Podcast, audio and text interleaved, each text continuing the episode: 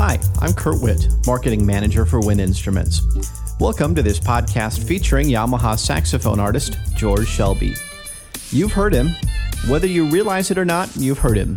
In his feature commercial for Entertainment Tonight, or on American Idol, Good Morning America, or with William Shatner on those Priceline.com ads, or on all those ABC promos, maybe with Barry Manilow, or on the Academy Awards, Judging Amy, or Late Night with David Letterman, and a host of others.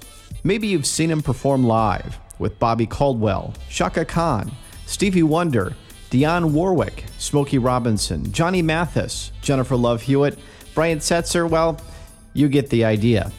Join Yamaha product manager Jeff Hawley in his interview with George from his home studio in the Los Angeles area. We'd love to hear your comments about the Yamaha podcasts. Please feel free to email us at band and orchestra, all one word, at yamaha.com. Also, if you like what you're hearing on the Yamaha podcasts, go ahead and leave a comment on the iTunes Music Store under the Yamaha podcast page. This way, other people checking out the page can read comments and information about the Yamaha Wind Instrument podcasts. I'm here with uh, George Shelby, saxophonist extraordinaire, um, at his beautiful home in Woodland Hills, California. I think we're approaching 200 degrees today. At least that's in the shade. Yeah, definitely warm out, but a beautiful, beautiful home. We've just been hanging out, talking saxophone. Which horns are you currently playing? Uh, I was at the Horn Connection in Hollywood. Gosh, this would have been 20 years ago, and uh, was looking for a new tenor. And I, I decided I was going to try every horn in the shop. Every and and Manny has always has 50 or 60 horns on hand. So I did it, and I started playing. I started at one end of the shop, and I just started playing my way through. And he had old Conn 10Ms, and of course Mark Sixes, and and uh, just all Keilwerths and every horn you can imagine. He's he had up on the wall, and there was one horn that was a Yamaha, an old 62, and uh, the top of the horn was discolored because of the lacquer. And I said, "What happened to that horn?" He said, "Well, that horn was run over by a truck." I said, "Okay, that horn I'm not going to try." So I tried every horn in the shop, and I thought, "Well, okay, you know." I really haven't tried every horn, so let me try the 62 just to, you know, so I can say I've tried every Yeah. horn. And I, I tried it, and it was just magnificent. It just played wonderfully. So I left, and I tried to talk myself out of the horn for about a week. So, oh, it was run over by a truck, and you know the lacquer's not pretty, but it played so well and so much better than every other horn I had tried in the shop that I went back a, a week later and, and I bought it. So it started with the tenor, and then uh, I think six months later I added the alto, got a 62 alto, and then I had to get the soprano, and uh, just stuck with the family after that. Hmm. Maybe we should start offering the the pre ran over option, unlacquered silver run over.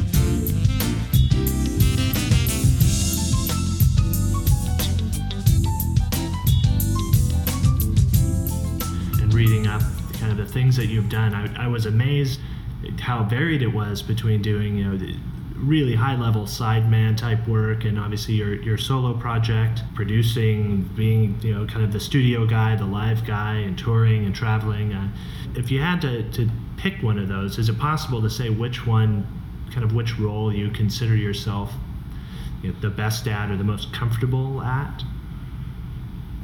Oh, that's a good question. Uh, through force of habit, I'm pretty comfortable doing all of it. Uh, and a lot of them calls for the same skills, which is, you know, you have to be confident with what you're doing. And that's going to hold if you're out in front of an audience for your solo project or if you're backing up whomever, Hilary Duff or Bobby Caldwell or Jennifer Love Hewitt or Barry Manilow, who you, you still have to bring that same confidence in what you do to your performance. It's just knowing how to modulate it. Yeah. The difference between, you know, gee, Bobby just needs a 16 bar solo here. He doesn't need a five minute exploration of everything I know in my jazz lexicon. Uh, so, you know, maybe my strength is is hopefully knowing what each particular position needs and being able to fill that. If if I walk into a studio and and the producer says, I you know I need a four bar sax solo and I don't need it to be too busy, then you should know how to bring that to what he needs. I think it's always you're always trying to fulfill that responsibility of, of what the producer needs, what the audience needs, what the singer in front of you needs, and, and knowing how to fulfill that responsibility. I mean, the best way to be a sideman absolutely is to lead your own band because then you immediately get an appreciation for what it's like making you know 25 phone calls trying to schedule a rehearsal and book the rehearsal studio. And now your bass player can't make it so you make another 25 phone calls rescheduling again. So you definitely get the appreciation for you know the leader just needs me to show up shut up and do my job. You mentioned uh, in all of your current duties and things that's going on uh, that you actually you have an album out now a solo album correct? Correct and can tell us a little bit about how that came about? And sure. Uh, name of the project is Touch, and uh, I wanted something. I'd, I'd, been on the road for a few years, and the whole concept of, of reaching people musically, emotionally, and that kind of communication with, with the players on stage, and that, that no matter how, if a person was sitting in the back row of the auditorium or at the jazz festival, you, there was still a touch that occurred from the stage to the audience musically and back, you know, in the audience's appreciation to what the artist got. So it was this touch. So I, I, I titled the CD that, and it was kind of an exploration of those different kind of, of touches.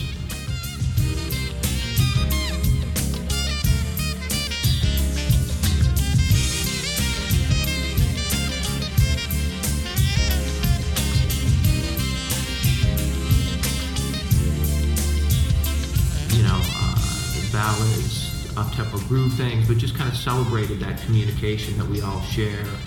Not necessarily one-on-one, or you know, but I I get emails from people years later of, oh, I saw you play at St. Louis and I really enjoyed it. And never had to meet that, you know, never got the opportunity or privilege to meet that person, but still, you know, they got something from from yeah. the performances I did from them. Wow. Any plans for a follow-up album? Yeah. Yeah, and we're actually working on a couple of them right now. Uh, one that is another groove-oriented CD, and that one is more a, uh, gosh, I, I, I don't want to call it a straight-ahead project, but a little more exploratory, musically speaking, and uh, going a little left and being a little more aggressive. So we're actually working on both of those right now. If someone's curious, they want to find out more about you, where's the, the best place to? Easiest is yeah. just to go to georgeshelby.com, okay. and there's a news and events uh, page they can click on, which keeps them up to date on where I'm performing and what's coming up on the calendar. The recording studio, you know, that used to be millions and millions of dollars and take up, you know, 12 rooms and tubes everywhere. Now, you know, you can fit into a laptop, and a, a lot of the industry seems to be changing and evolving. And have you seen any really effect in your career? Oh, absolutely. I do. I do a lot of recording across the internet for people projects from all over the world where you know they've heard my playing and they would like me to play on a project of theirs. So they'll email me an mp3 and i'll bring it here to my home studio and lay them down a myriad bunch of tracks and send it back to them.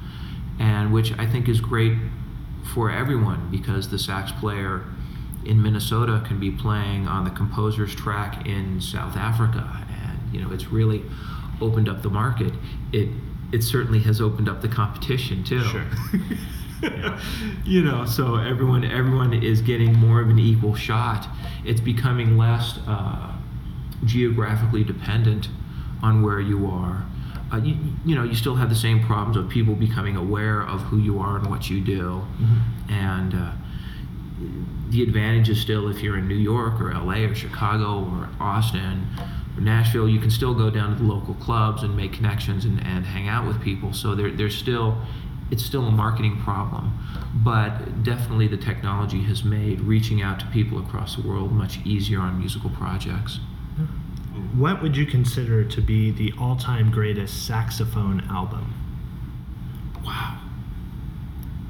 I, I would say you have to go to the Charlie Parker Savoy sessions be, because he defined a music genre at that point. He, you know, he invented bebop, and for every other, for every other sax player who's come after him, I don't know if someone has been as successful reinventing, not reinventing, but inventing a genre that didn't exist before and coming up with a new vocabulary and a new style. And, and I don't think it's really ever been duplicated, certainly not to that amount of success. So if, if I have to go with the greatest, sure, I'm, I'm probably going to say Charlie Parker. You know, almost as successful was was David Sanborn, you know, coming out stylistically with, you know, and you can argue that, you know, because Grover Washington Jr. was, was certainly as influential in terms of contemporary jazz. Uh, I'd start with Parker, but there have been also many other touchstones of guys then redefining the genre in terms of where it was headed. Who, who's your favorite saxophonist out there playing now? it, well, it, it still, for me, starts and starts and ends with Michael Brecker, just in terms of creativity and, and imagination, and a player who can cross through so many genres and play in a straight ahead quartet and can play in his you know play the Brecker brothers and play with Paul Simon and and still you know we talked before about bringing what's appropriate to the chair and he's the master of of that I mean he played on that Diana Krall recording of just the way you are and it's just beautiful you know, and then you go listen to Tales from the Hudson, and he's going left, and it sounds great. It's imaginative. Um, so, so definitely Michael Brecker. In in terms of pure tone, it's hard to beat Kirk Whalum. You know, he's I just love his sound, and uh, same with Dave Koz on on alto. His sound is re- he has such a sweet sound on alto. You know, it's hard to match that. So every time you ask me for yeah. one name, I'm bringing up like six different guys. Great. Well, well, I'll make it easier on the next question then. One of, one of the fun things that we've we've got a chance to do through the course of these podcasts is get a, a little bit slightly more personal than you would in a, a formal fancy radio interview. And I remember uh, in uh, interviewing Dave Koz, we actually got on the subject of what his favorite coffee was. When he goes to Starbucks, you know what he orders, and you know he orders the extra hot, which I never even knew you could do that.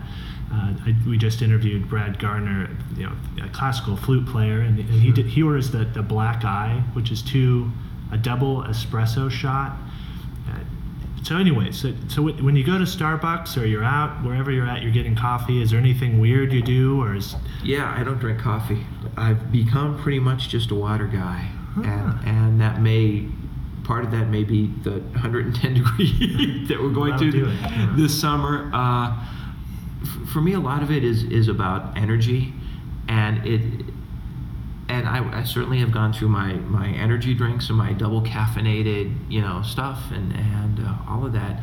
And I find for me as a player that that I'm always looking for this emotional balance of being very relaxed when I play and uh, and caffeine does not do that for me on any level. So I've kind of come back around to after going through you know 6 a.m. flights and, and give me the you know double espresso and you know getting the caffeine jump of, of realizing that yeah water is just kind of doing it for me again. Well, cool. Well, there we go. we'll we'll have to put the little image down at the bottom. At this point, will be just water. cool. It's got to be cold. Cold really water. Cold. Okay. Has to be cold. What would be your advice to aspiring musicians I, I think the most important thing for any player is you need to find your voice as an artist.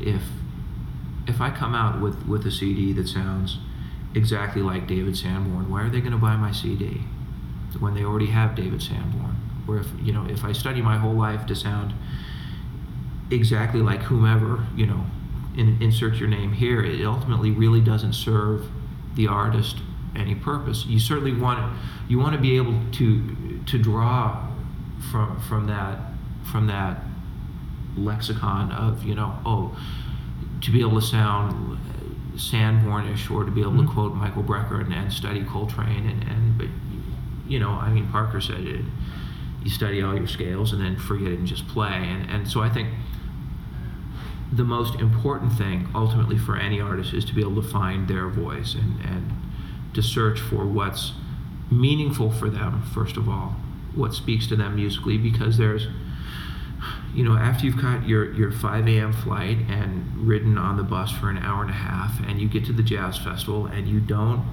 have a chance to sound check and your read is not that great and you didn't really get a chance to warm up you better really love the music you're playing because that that 45 minutes to an hour 20 on stage is ultimately going to make everything that occurred before worth it. And that's why guys get up at 5 a.m and catch the flight and ride the bus and, and put up with the what sometimes honestly are miserable conditions is because you get on stage and you're doing what you love and, and it's magic and golden. So first off, find your voice and do what you love because doing what you love will carry you beyond all the crud you're going to have to deal with to get to that point. Then, getting past that point, and once you've found what you love and you're pursuing your passion, I think it's it's taking a realistic look at the market as it exists today and as you think it will exist six months from now, a year from now, and trying to approach it realistically to be successful on a business level. You know, 20 years ago, Tom Scott was doing five, six sessions a week and going down to Donte's in LA and playing at night. And, you know, 40 years before that, Charlie Parker was on the bus and, and you know, doing the circuit. And you can't base your business model on what's happened before because the market is evolving too quickly and the, the methods of delivery, be it MP3s or whatever, are changing so fast. So I think you need to look at what's happening now and how you can then get to your audience based on the technology that's out there and available, hmm. which is which is an advantage and a disadvantage because it's still your two greatest challenges as an artist is to create something really meaningful and then to get that product out to people. I, I know a lot of artists who spend months and months crafting their CD and they record and get great players and they mix it and it sounds wonderful. And by the time they've finished, they're now so exhausted that product sits in their garage literally because they don't have the energy to go out and then really start marketing it. And when you get your CD in your hand, your product that you've spent so much time writing and arranging and producing and working on the sounds, and you're now exactly halfway done. Because now starts the process of letting everyone in the world know about this this child, this musical child that you've brought forth, you know, which is its whole other, you know, set of difficulties that you need to address. So, yeah, it's it's finding your voice, and then once you get your voice, it's finding the way to get it out to people to listen to, and being realistic about it, you know, and and man, it's okay if if you're playing in Ohio, and right now, if only people in, in Ohio know about you, that's great. That's fine because given the technology the way it is now, that's going to spread soon enough. You know, Well, cool. Thank you so much. Uh, been really fun. my pleasure. Thanks.